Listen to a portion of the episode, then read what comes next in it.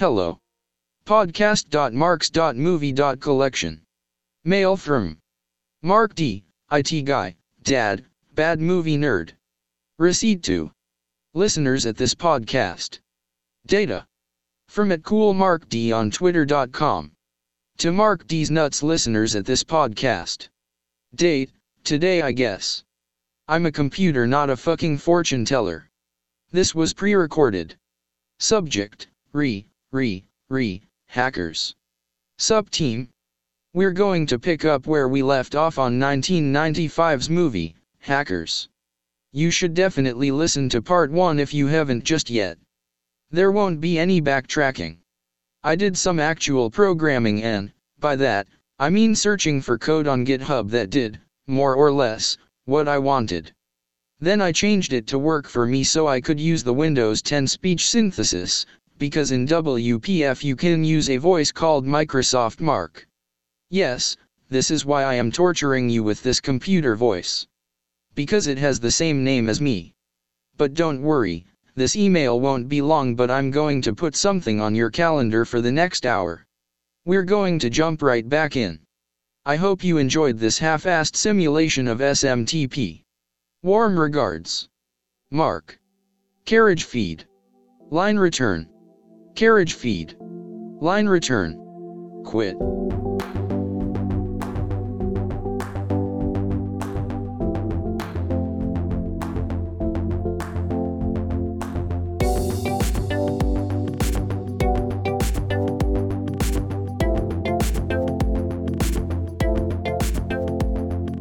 All right, let's do it. So, let's talk about the clothes, the threads, the gear, the Yeezys, as kids call it these days. There's a lot going on here, and I know I'm not going to uh, do it justice, really, simply due to my nature of not being super into this, but I'm uh, fashion. But I'm going to try because I'm just shocked and amazed at some of the pieces that the or the ensembles that were put together for this movie. One thing I want to talk about right up top is wallet chains. In in '95, I had a wallet chain. It was on a, a no fear leather trifold wallet. It was amazing. But in schools, it was a weapon, and that was some bullshit. I got out of the habit, or should I say, that habit was beat out of me by a bullshit public school system that literally cared more about what we were wearing than what we were learning in most cases. But I'm not mad about it. Why would you think that I'm mad? I'm not mad. But I miss wallet chains, or as I refer to them simply because they were pre provisioned for chains, chain wallets. And I'm too old and rotund, or in many cases, not rotund enough.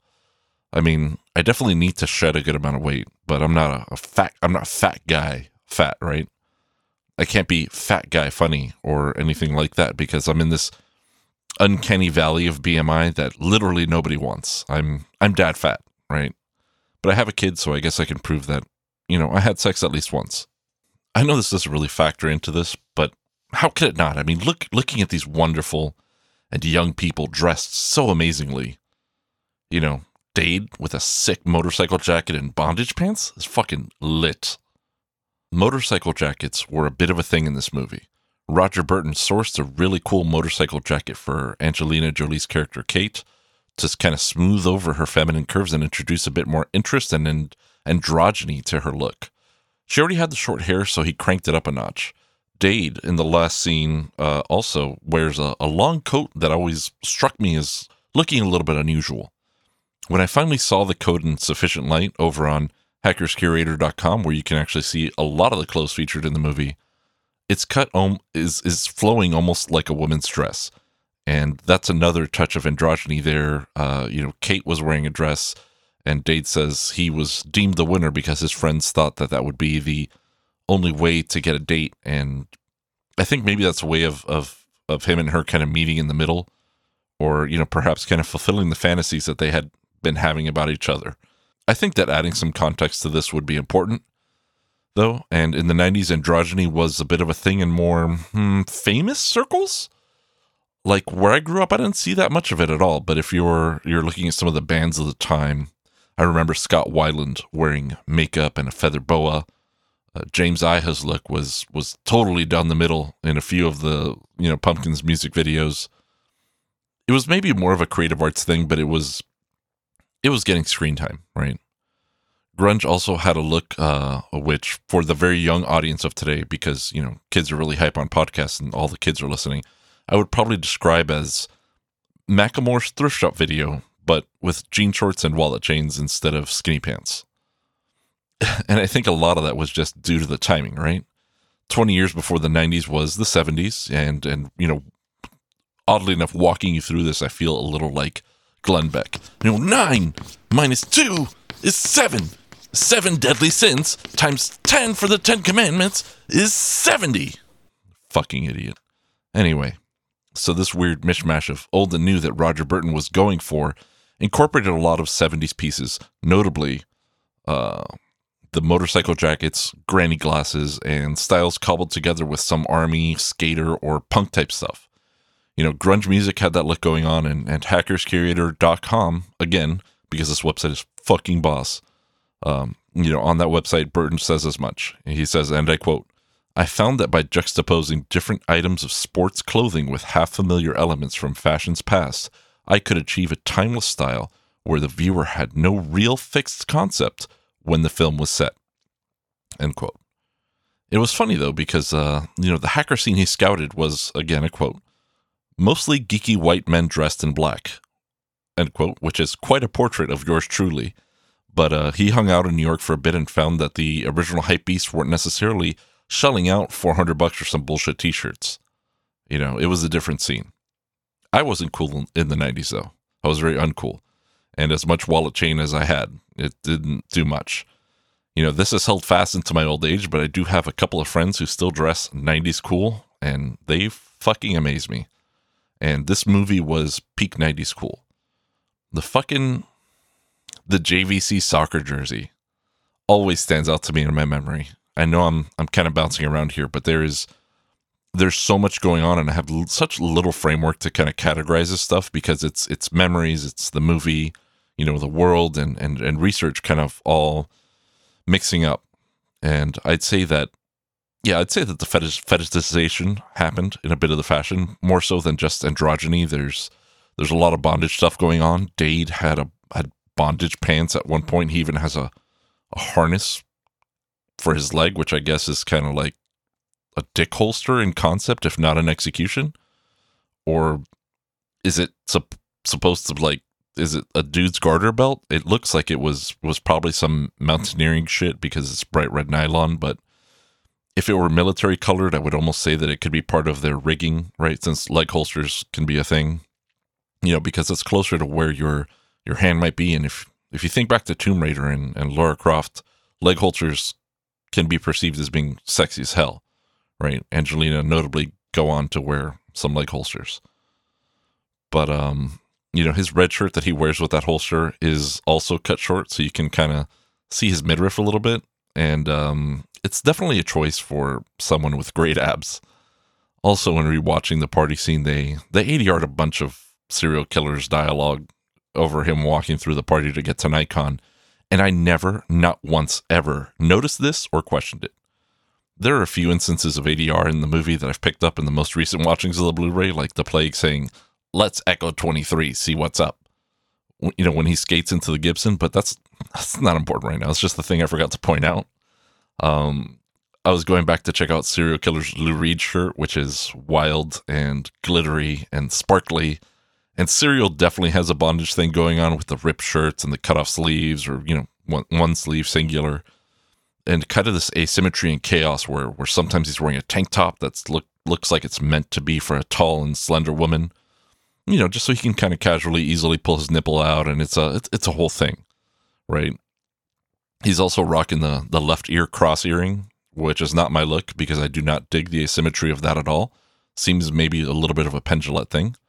Um, I had earrings in both ears, um, just because I like that symmetry. I had to get I had to get rid of them um, because they're just holes in our body waiting to get infected, and I'd rather not get my ear cut off or or die because I have earrings, but it was cool while it lasted. I mean, it's, you know, my own health things. But I needed to do both. Like I couldn't do one. You know, I saw Phantom Phreak had an earring or two in his left ear as well, and and now I'm like, hey, can anyone have both ears in this movie? Is that a thing that we can do? And Phantom Phreak is definitely a purveyor of animal print and more 70s looking ensembles, wearing a lot of button down that 70s show shirts. I mean, that's what I call them. But again, going back to the time everybody's parents in the thrift shops were full of 70s pieces, and that's what was coming back. I used to shop at a store called Pacific Sunwear that had a bunch of bullshit like that and, and bell bottoms and what have you, along with the more, you know, surfer skater stuff that I would wear. And, you know, also, how, do, how the fuck does Dade's, Dade's mom know that Cereal's name is Cereal? Because they never introduce themselves anyway. Um, you know, looking at Kate, she's got a few earrings in her right ear, but maybe just one in the location that is maybe the rook on her left. I can't really tell her left ear's not very visible, and I'm not I'm not going to keep looking this late in the game on some some minor ass detail, which, you know, I guess is my whole shtick. So I'm just undermining myself at this point. But I'll, I will totally redeem myself by mentioning that Razor has a Playboy Bunny earring at the end of the, the movie. If not in one ear, in both. And I think it's in both. Nikon. Nikon has more sportswear, which is, is cool and all. You know, the Plague has all these um, elaborate fur coats and things that apparently were custom made. And I believe that Roger Burton at some point calls the plague Dickensian, which is a whole fucking vibe that is super communicated by his clothing. But back to the fetishization. There's also a lot of vinyl in the two sex dreams that Dade and Kate have in that order. And in one of those, Dade is wearing the vinyl dress. And yeah, I mean, scrubbing through the ending, uh, I think Razor has him in, in both ears, though. Razor is my savior. Razor is life. Beepers are the pop and wearable tech. Pagers, right, for the middle management crowd. Alphanumeric pagers for the pedantic middle management crowd. Um, they were mostly Motorola advisor pagers, and uh, I legit tried to buy one, but they're like 50 bucks and you can't activate them. I had an advisor too, um, or something very similar in my first IT job, and, and that shit was cool as hell to me. I'd I'd be out and, and get a page like ticket blah blah blah. They're calling for you, and I had all the tickets printed out in a big clipboard, and it's a whole thing where I remember this fondly through rose-colored glasses. But mm, yeah, in the '90s, I had an electric blue pager for a bit, not alphanumeric, sadly. Um, the way these characters wear their pagers, though, from personal experience, is insane. They're they're just on bag straps or on your like shirt collar kind of thing, and they're just waiting to get grabbed, begging, steal me. Anyway, you know, all these types of weird places. Well, I mean, they're not weird, right? Because they totally work for the movie, but they are in impractical places, but they are in frame. Like you see them. Some of these are neon. They call attention to the pager, the the impractical in a real world sense, but very very practical in a movie sense, and almost um stylistically and thematically very extremely guided. So really cool. But that's just a gateway, right, to the tech in the movie. There's um there's a ton of cool computers in this shit and um I just thought of um The Devil Came Up to Michigan, uh, which is a song by KMC Crew, which I just I enjoy cuz it's like a devil came down to Georgia, but it's like like rap and they're like DJs or hip hop, I should say, and they're DJs. The Devil's a DJ and um you know the, the dude is a DJ, the the butcher, right? In this case, and um, they describe the devil as having a beeper on his zipper, and I'm like, on the zipper on his fucking pants or in his jacket, right? Because if you have a zipper like hanging out of your pants, like, is your dick a zipper? Is a pager a surrogate for a penis? Is it a, essentially a cod piece, an alphanumeric? Sup fam, Microsoft Mark, here with a word from our sponsors. I hope this advertisement finds you well. I'd like to sync up with you and level set on the email buzzword if you're. It really brings value to your business alignment strategy by showing immediate ROI, but let's keep that in our back pocket for right now. I know you may not currently have the bandwidth because you're all hands on deck with boots on the ground but, to be crystal clear with the messaging, I'd like to circle back and close the loop so that we can really unpack this very unique product and how it can move the needle on your KPI in a turnkey ecosystem. We can table this for now so ping me when it's on your radar and we'll touch base on how you can really deploy one-to-one paradigms across your org. Warm regards. Mark. ton of cool computers in this movie. And um, I've used a couple of web resources to figure it out. But, um, you know, again, hackerscurator.com has a stellar list of the devices in here. And, and I'll start out with some considerations for the visual effects of the movie. And uh, David Chang, David Chang talks a bit about how they did the graphics and most of that was practical, although there were, you know, according to him, potentially some green screen and screen replacements. But um, if there was, they filmed a practical and, and put it on there. So, you know, the idea that you're looking at a computer screen holds up. Although, if if if I recall correctly, viewing angles were hot garbage on active matrix displays back then.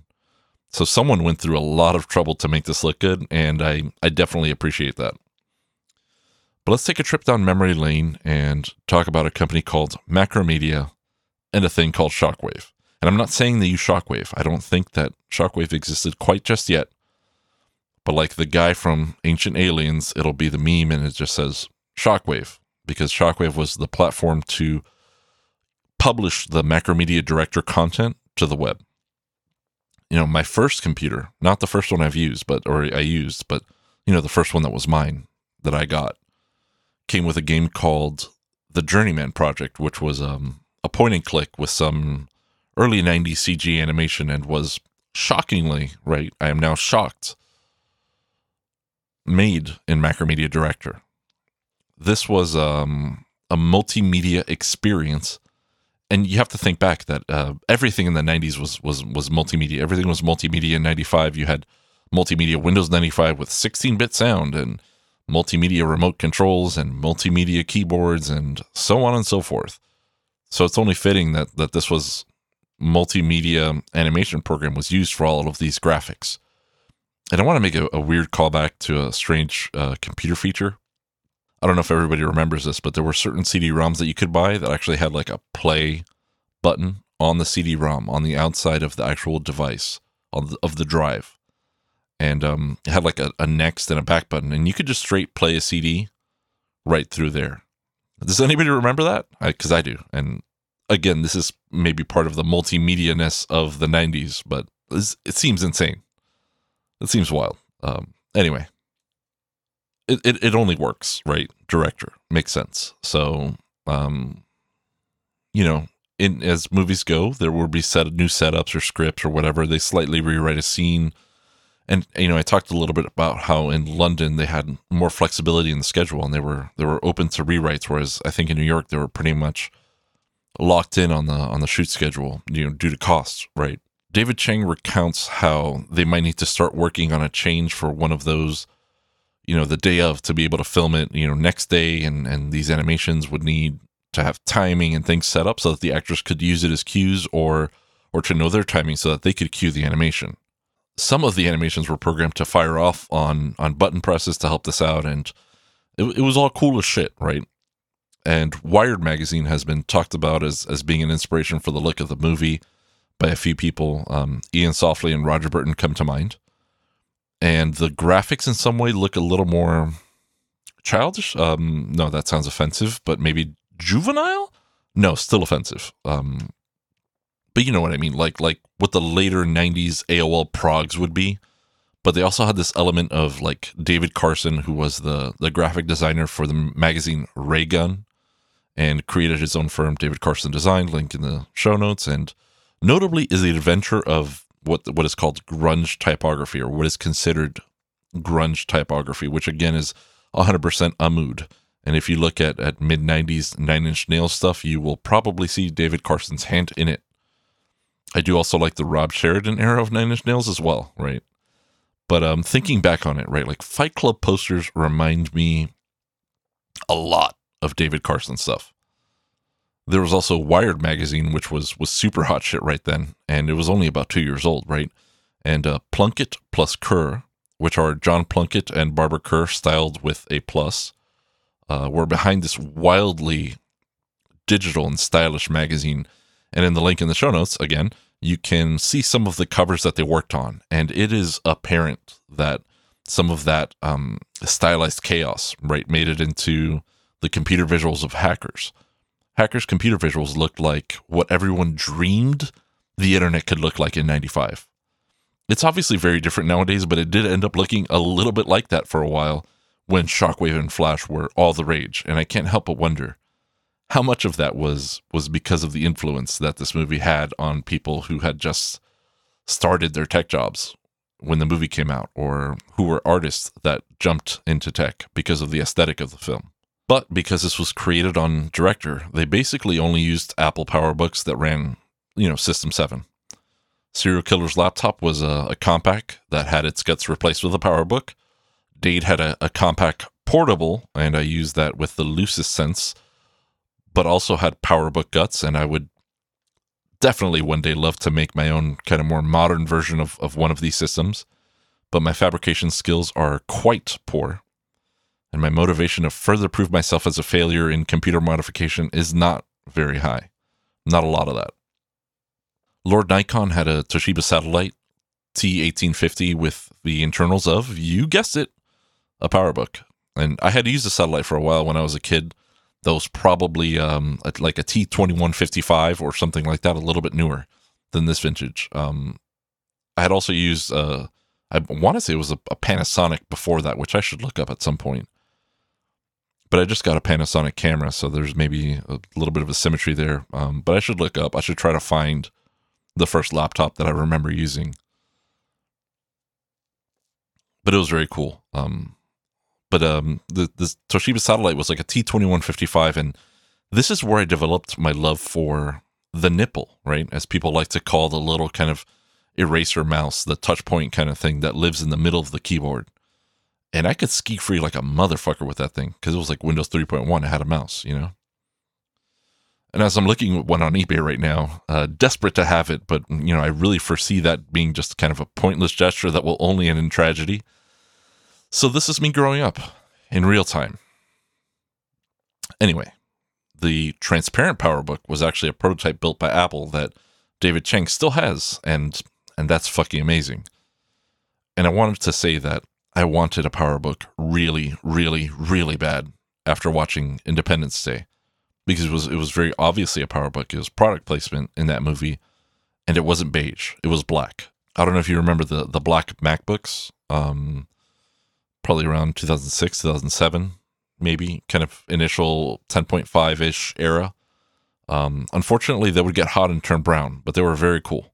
I am now an owner of a couple of black laptops, or have been in my time, and it's unfortunate that I just get them greasy and gross at all points in time. So, whoops. So, I do want a camo keyboard, and I think that one day I will buy a camo Filco 10 keyless. And as much as I love my Quickfire Rapid, my wife has a Filco 10 keyless, and holy shit, it is just better, despite the Quickfire Rapid allegedly being built in the same factory and being better than most cheap Macs by a large margin. So yeah, their computers, um, except the clear one, were really decked out and, and modified with a bunch of cool shit like stickers and, and paint. Iain Softley compared it to punk musicians putting stickers on their guitars. You know, it's a thing where it needs to look like chaos, but it's a it's an organized chaos with intent and, and balance behind it, right?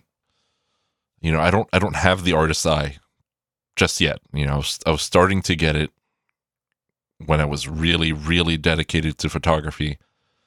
And I'd spend, you know, hours a day looking at photos and then shooting photos and, and hating them, but nonetheless doing the thing but now I just have way more shit to do. Um, and it doesn't pay bills.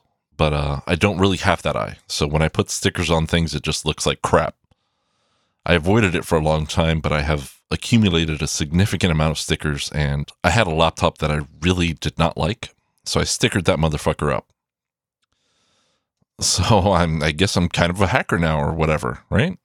Uh, but no, in all seriousness, the the art direction for for these devices was so cool and I wish that I had one iota of that in my life, but I'm just fucking destined to be shitty at it unless I work like super duper hard or whatever. But, you know, here I am with a long winded, mediocre podcast. So I guess that's that.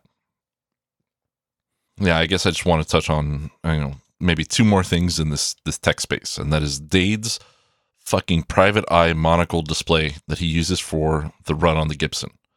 There was like a, a shitty gaming system that had a, a monochrome display like that that I would see on TV, and I cannot for the fucking life of me find it on the internet right now. But Dade's thing was an actual real product called a a virtual vision sport. Again, Hacker's Curator says that it was called a private eye in a draft of the script and that there was a whole explanation that, that didn't make it into the movie uh, if it ever was shot, but it also seems pretty pointless, right? This is one of those things where we know that he's seeing the Gibson through through that thing and he's automatically fucking cooler than everybody else, right? Show, don't tell but but it's a real thing, and it was it was kind of cool that they just took off the fucking weird wannabe Oakley ass looking part of the glasses for the movie to make it you know a bit more open to the actor's face. And I also forgot to talk about how Joey's the basic one. He has the basic ass desktop, but I mean that's the long and the short of it, right? He loves that desktop, and I can get behind that, having been a Joey for most of my life. He keeps it real clean though. Uh, Lucy, that's her name. But no, that's not what I wanted to talk about. I wanted to talk about the Gibson. The Gibson is heavy fucking metal. It is a, a mainframe of epic proportions that, you know, perhaps was still very much a thing at the time and probably still is now, unfortunately, as legacy systems. If you've seen the, the whole thing about COBOL programmers, this is bullshit legacy systems. That's where that comes from. Um, but the, the the rise of more distributed systems and the rapid increase in the power of more commodity hardware, right, as opposed to a custom made mainframe architecture where everything was bespoke to that device, including you had to hire an entire squad of people to or service contract to maintain it, another squad of people, or again, service contract or consultants to program it you know, but fuck all that because right now we have 64 core, 128 thread processor, single socket that someone with a credit card right now could just go out and order and not go out and buy because where the fuck is there even a computer store nowadays? Um, but with a bare bones from Supermicro, you've already got more compute than you know what to do with right away, instantly, like minimal effort. It is falling off a log.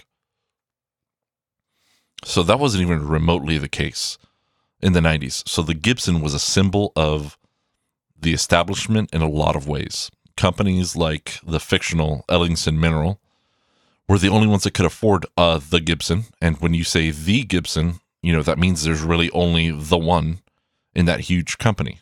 The huge storage array is a literal array of glass towers that were, or, you know, two dimensional array of glass towers. You know, fuck I had to correct myself on that one. It is immaterial, but they were hand animated, you know, towers that were hand animated using a motion controlled camera and frame by frame switching cells on the tower, right? Like, it's amazing. This is probably the only way to make a mainframe exciting to Joe and Jane Random in a major motion picture. You know, Emmanuel Goldstein, again in Keyboard Cowboys, poses the question how do you make text exciting in reference to the liberties taken by the movie? And the answer to that question is quite simply that you don't. You know, even Mr. Robot, a show lauded for its realism, doesn't make text exciting. You know, yeah, sure, you see Kali Linux boot up or or you watch, you know, John the Ripper do its thing or whatever. But it's always with a voiceover and with, you know, pretense that is the actual suspense what's on the screen doesn't strictly matter. Oh, you know, Elliot's going to Shodan to search for Tomcat vulnerabilities. Big shit. That means nothing to so many people. But we know that there's something else going on while he's doing that, and that it's either communicated by voiceover, cuts, you know, intercut with whatever it is that's happening, also, and or some combination of things that were previously set up. Right? The the um, the computer part of that, the hacking part of that, the specifically that operation is not the drama of the show per se. Right? In hackers this is in a way the focus is and through the hacking sequences we have the drama, and the action, it can't really stand up to being even that much true to life because it will be very boring. And as a professional script writer and script watcher, or, you know, if I'm feeling frisky, progress bar watcher, it can be excessively boring. You know, but if the plague is is Dickensian, then the Gibson seems positively Heinleinian, right? Like Robert Heinlein's The Moon is a Harsh Mistress, right? Except it doesn't gain sentience. But this is this type of all controlling system and the the conceit of the Da Vinci virus is that it's it's in the Gibson and it will capsize tankers because the Gibson controls the, the ballast of all these tankers, which is which is not an ideal architecture for obvious reasons. But that computer, the, the Holmes 4, affectionately named Mike by the narrator of the book, runs just about everything on the lunar colony, and it's it's a very cool book, and I think not completely unknown to the filmmakers. Probably most specifically the writer, Rafael Moreau, because it's a very good book that touches on a lot of what this movie touches on in ways and maybe lines up a little better with the early draft or even possibly in the cut that still had free our data, right, as a mantra. And you should check it out. But uh, the Gibson is an entire set, right? It's a huge room with a massive video wall and a keyboard that I believe is just elevator button panels set horizontally instead of vertically. It's literally the worst fucking keyboard that someone could think of, but it looks fucking amazing and it makes this super satisfying thump when a key is pressed that really impresses upon you the power of the system, pun intended. Right? Thump, thump. God wouldn't be up this late. Thump, thump, thump, thump, thump, thump, thump. You know, but also, what the fuck is up with this Da Vinci virus? It's like a dude with hair and it has emotions and is ostensibly alive when they're they're taking down the Gibson and the virus is like, no, like goddamn fucking Darth Vader, or did I make that up in my head? Right? I'm gonna scroll, but I'm gonna scrub through and watch that shit. And the, and the track here, Grand Central, was was written for this movie and has some heavy hitting uncredited musicians that did it as a favor. Holy shit! So I went back to make sure I didn't make that up, and it's it's actually worse. Right? The the Da Vinci virus goes, "Help me!" Like how the actual fuck did no one call that shit out? Like that was a bad one. That is one of my very few criticisms, but it was, you know, probably an insert after a screening where people were like confused or, you know, it was a studio note. I don't know what United Artists was like back in the day, but you know, studio's going to give notes, know what I mean? But yeah, the end of this movie isn't isn't quite as solid as I remembered. Um I just I don't I don't see it as much in in casual watching, and and this is maybe something culturally independent. I can start a movie, but then something comes up, and I'm like, God, I gotta fucking stop the movie. I've seen the beginning and the middle of Hackers probably ten times more than I've seen the end. You know, even though the end is the the high action, um, just because of how that phenomenon works, where you get interrupted and something else comes up and you stop your movie. For some reason, like the ending just now in this these these past few watchings is like, oh, this yeah, I mean, things happen and it's really cool and, and they, they take down the Gibson with the help of everybody, but you know, the the sequence when once they get into Grand Central is dope, but the, the logic falls apart in service of how awesome, you know, the situation would be. You know, like if you've ever met law enforcement, you'd know that no one would go free off of a fucking TV hack, no matter how fucking awesome it might be. You know, and, and awesome it is, very much so, rightly so. You know, TV intrusion isn't a thing that's really been done more than a couple of times, and you can definitely read about the Max Headroom thing, but um, law enforcement is a is a whole different animal. And and you can also actually read the Bruce Sterling book, The Hacker Crackdown, for free on Gutenberg.org right? He totally released that shit free as fuck. And I was like, hey, read it for fun, but if you're to do it for any, you know, real reason, or if you're feeling cool, please buy it. Paraphrasing. I bought that book years ago, having zero fucking idea it would have been free on Gutenberg.org. but I don't regret it. Um, I, I actually bought it at the same time that I bought the the Cyberpunk uh, Computer Outlaws on the Digital Frontier or whatever the fuck. And um, yeah, it's pretty enlightening and gives you a really good background coming into this movie because the book ends and came out right around the time where the movie is coming out, right? Um, but like you know, the ending has its its issues, but then you know, in the pool, right when you know Dade does the the crash and burn kind of like uh, building lights thing, that's cool as shit, and um, that probably is what inspired Project Blinkenlights, where they do they do exactly this and even have interactive versions in some cases, right? And it, it's it's a mood. Uh, Lights website seems a bit broken, but they have a link to their Twitter where where you can see some of their stuff. But um, but ultimately the movie is a fantasy, and a very fun one, and it, a, a world that I would be very okay living in. How ninety five seems like a utopia compared to twenty twenty, right? Um, but if you wanted to type like a hacker for any real, real for any real reason, PSA, right? You want to type like a hacker, you can go to hackertyper.io and it'll give you a web page that you can put into some fucking full screen mode and it'll type out some some C++. I'm pretty sure it's C++.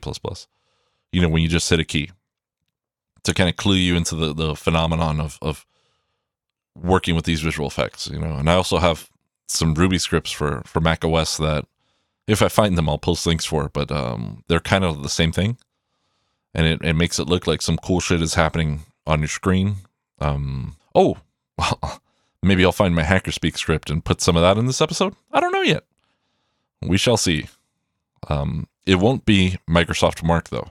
That part I actually have recorded already. Shut up. Let's talk about the music.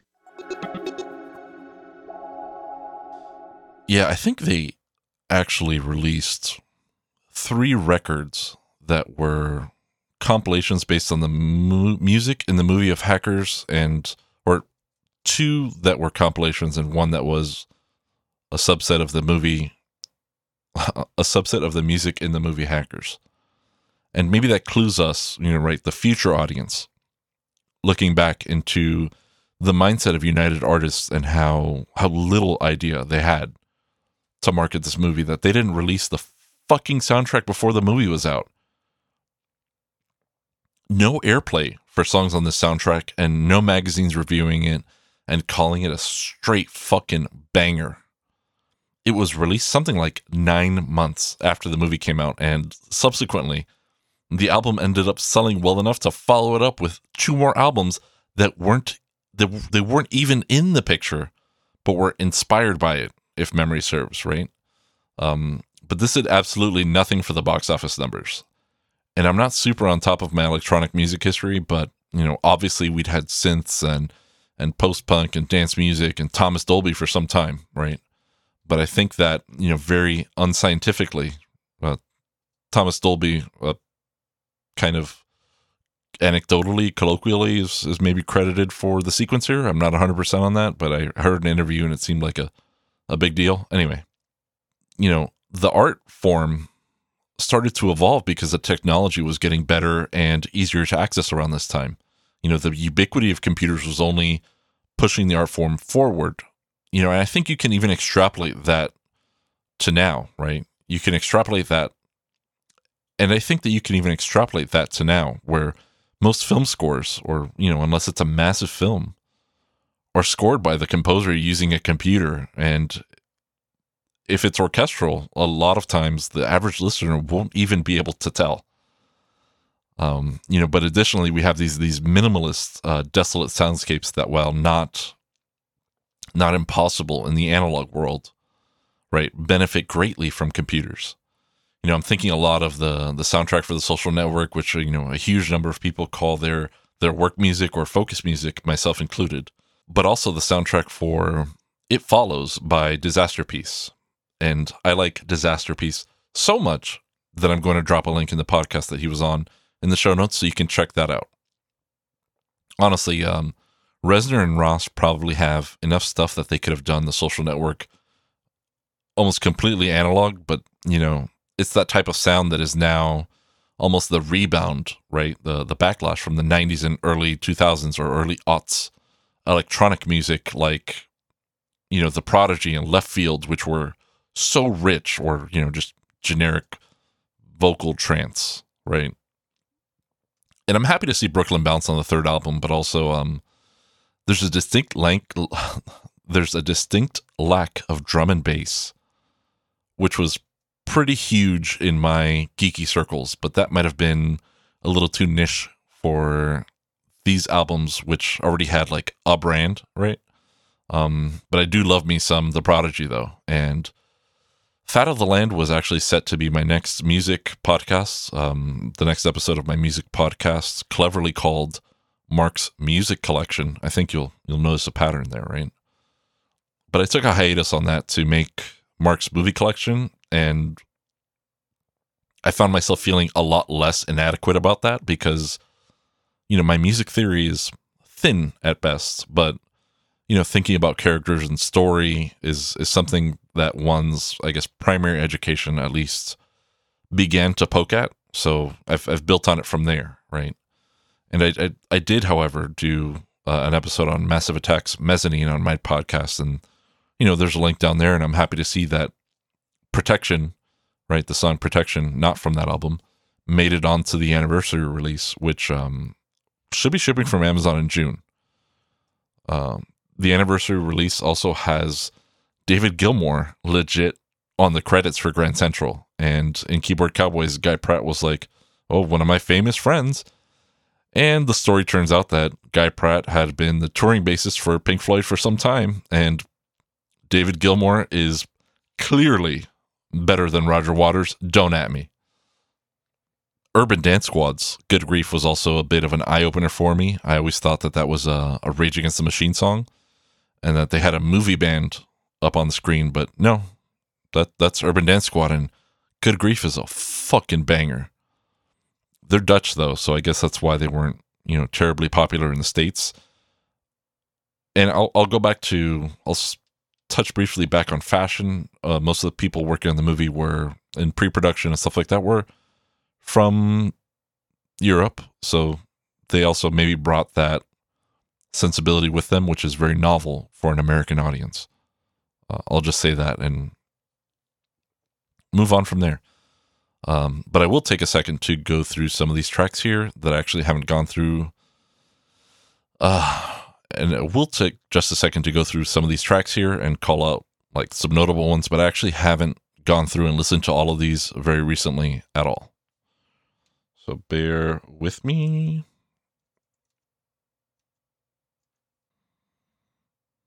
Okay.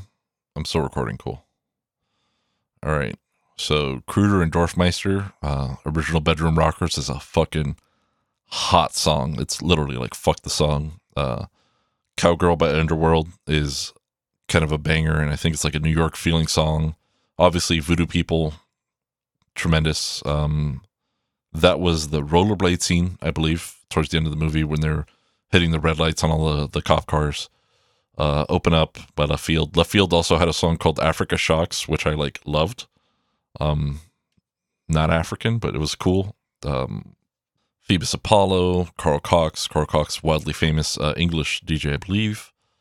Uh, the Joker by Josh Abrahams. Uh, he had a, a really popular song. I don't remember if it was fucking called Children or it was, a, it was another dude. Um, also, obviously, Halcyon On and On. Uh, opening song, Communicate by Plastico Me. Uh, One Love again, or maybe One Love was the yeah, One Love was the the police car kind of action thing. Voodoo People was somewhere else. I don't remember where right now.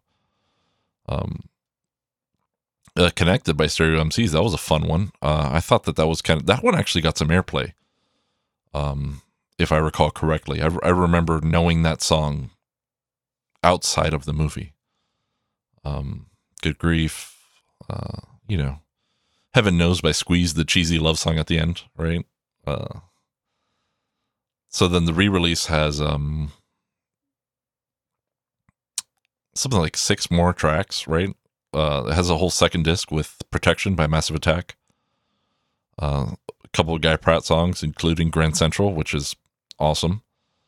Uh, a Hacker Suite performed by Simon Boswell, uh, who did the score, right? So then there's a bunch of other things, but Simon Boswell did some of the original score type stuff. But then Hackers 2, right? So Hackers 1, right? Or Hackers the soundtrack came out in 1996. Uh, Hackers 2, right? Inspired by came out in 97. So a year later or some months later. So you get a, a really bad mix of Firestarter. Um, Remember by BT uh, feels like a very normal kind of trancey song. That's kind of what I considered trance in the, you know, 2000, 2001 kind of thing. Uh, another Underworld song, Cherry Pie, cool. Another Leftfield song, Inspection.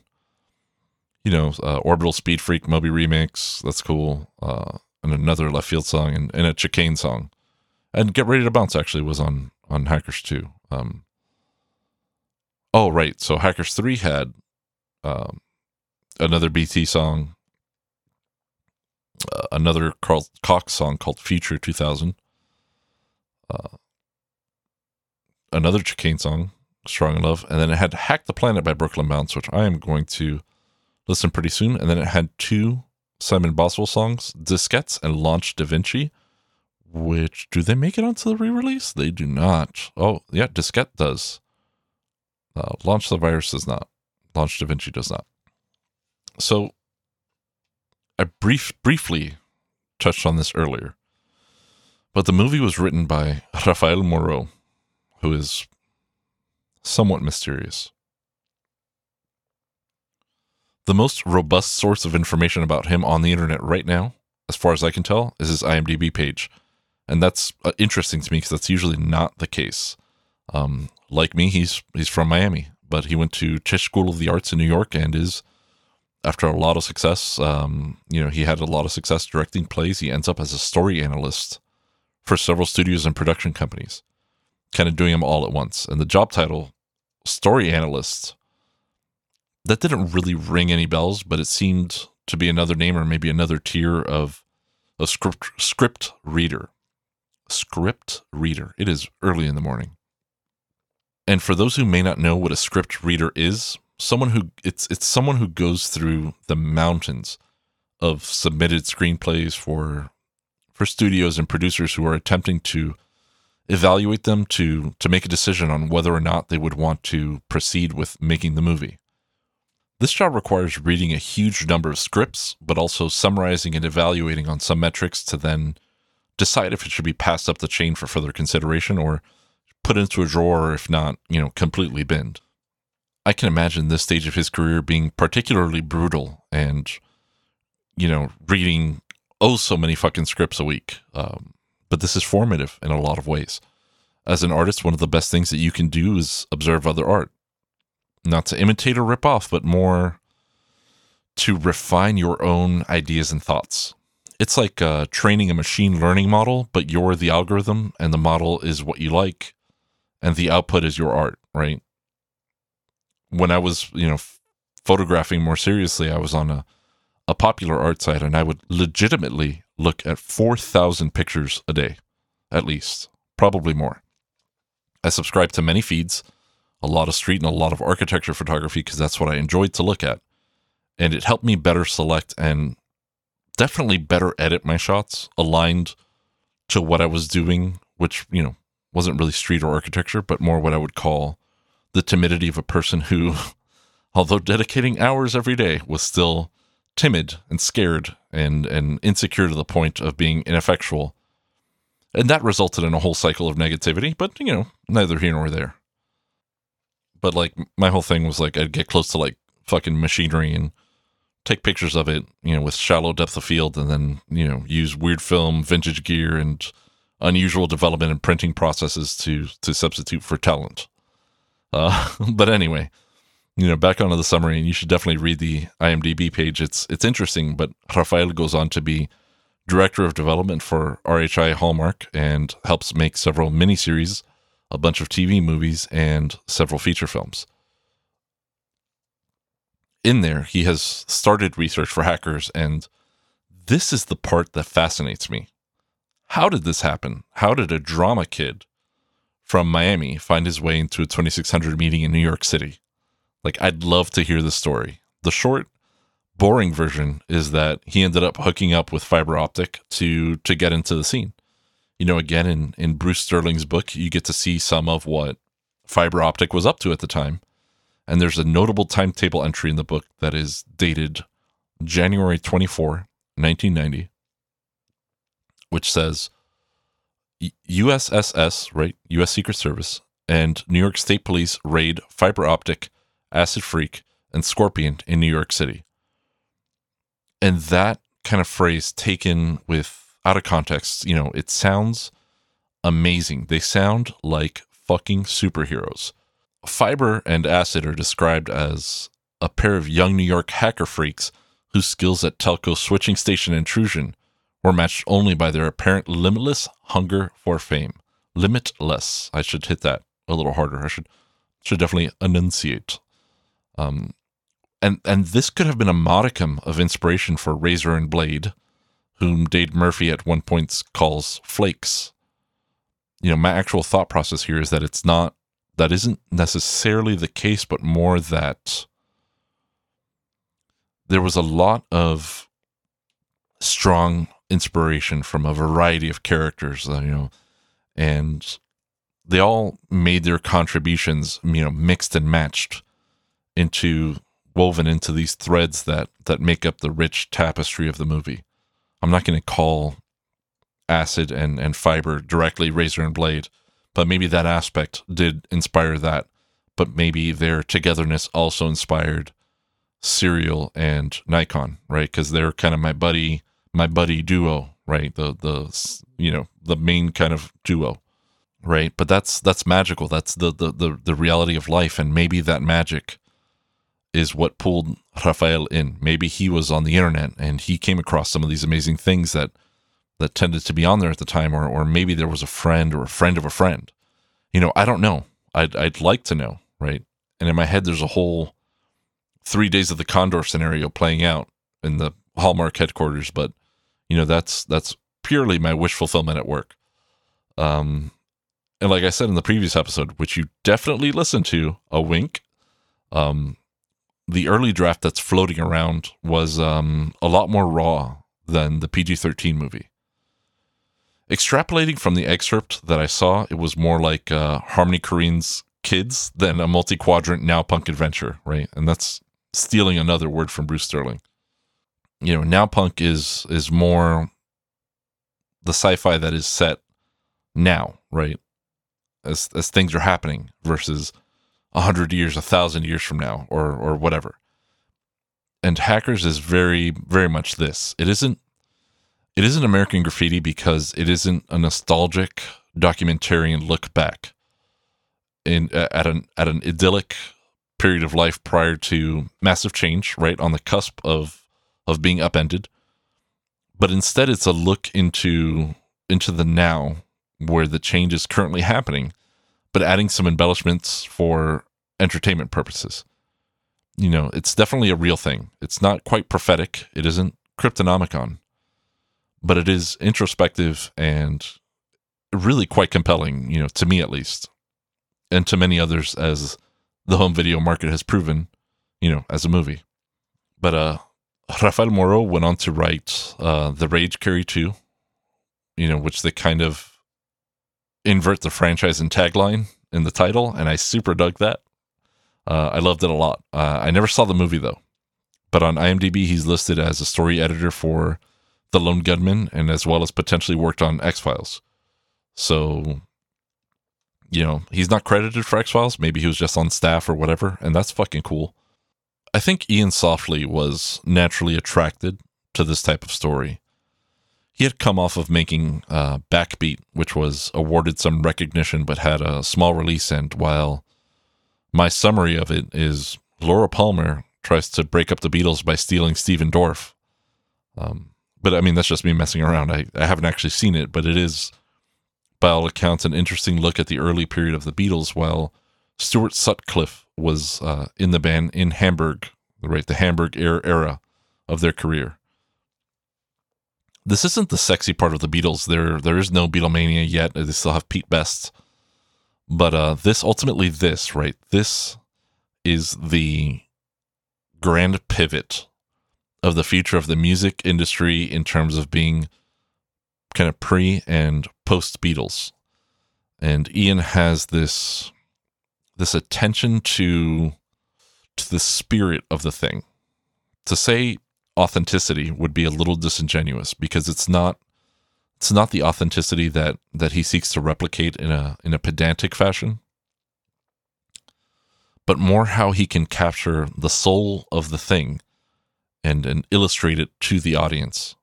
In backbeat they only had covers right that the beatles played since this was prior to their songwriting breakouts but but he recreated the music with kind of like punk and grunge musicians for the soundtrack right? Like people uh, Thurston Moore, Dave Grohl, and Henry Rollins were in the soundtrack version of the band, you know?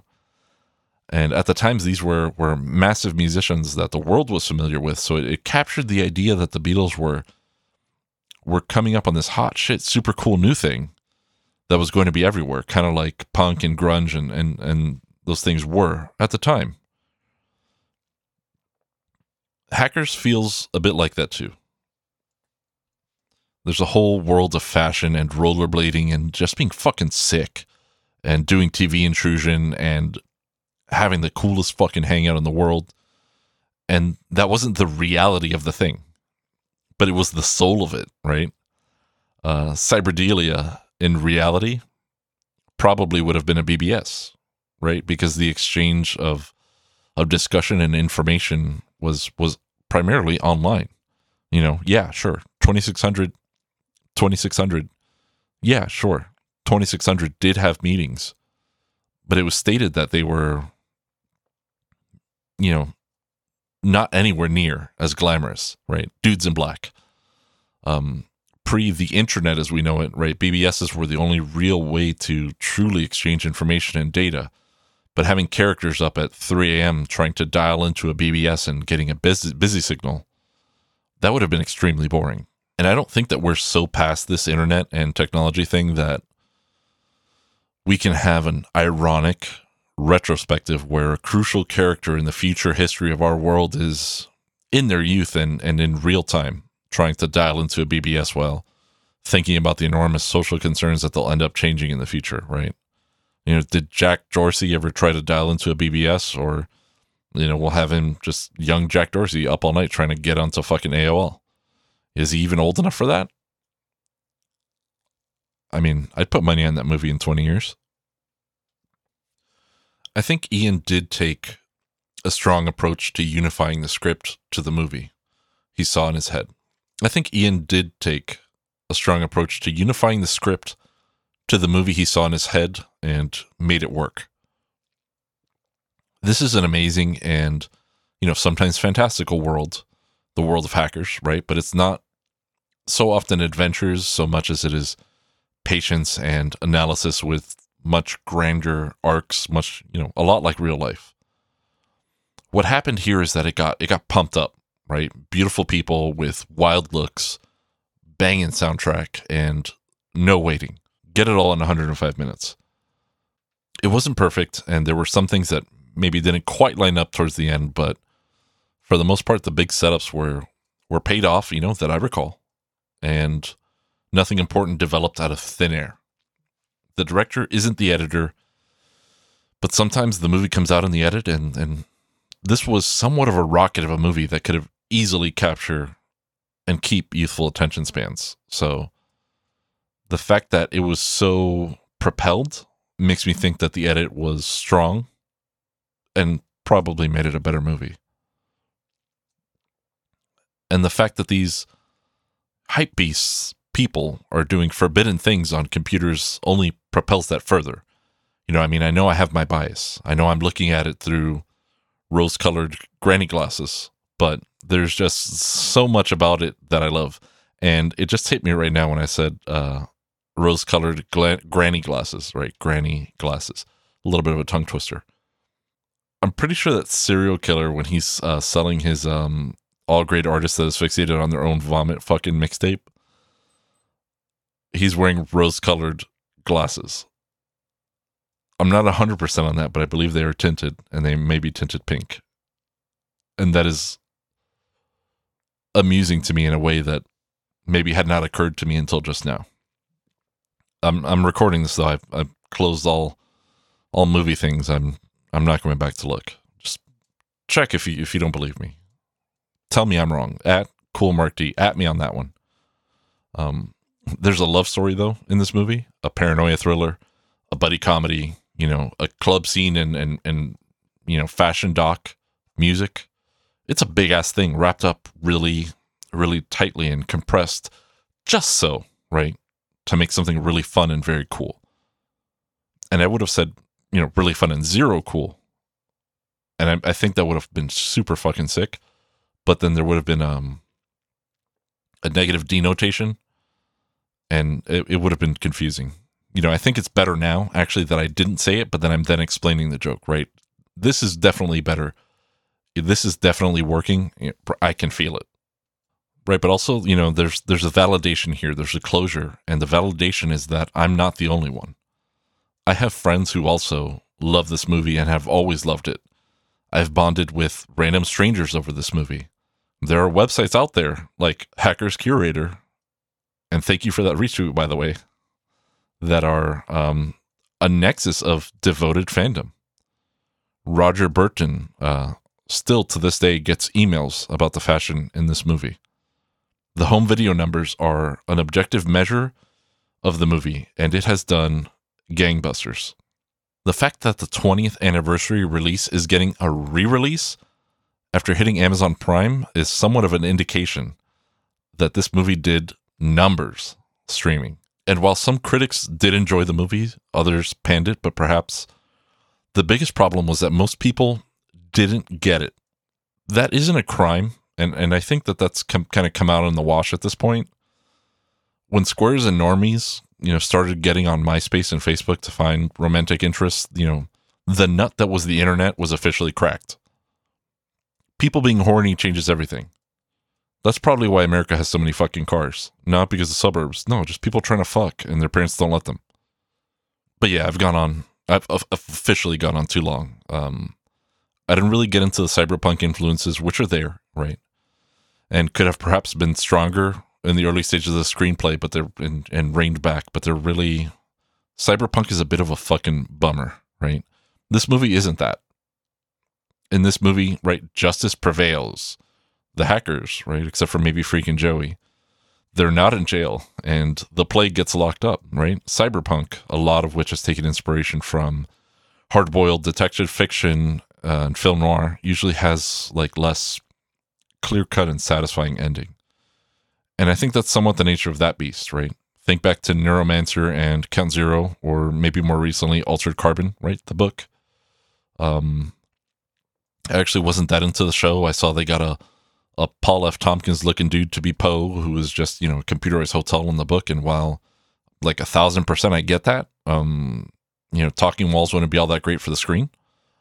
But it set a different tone that I wasn't I wasn't ready for at the time, right?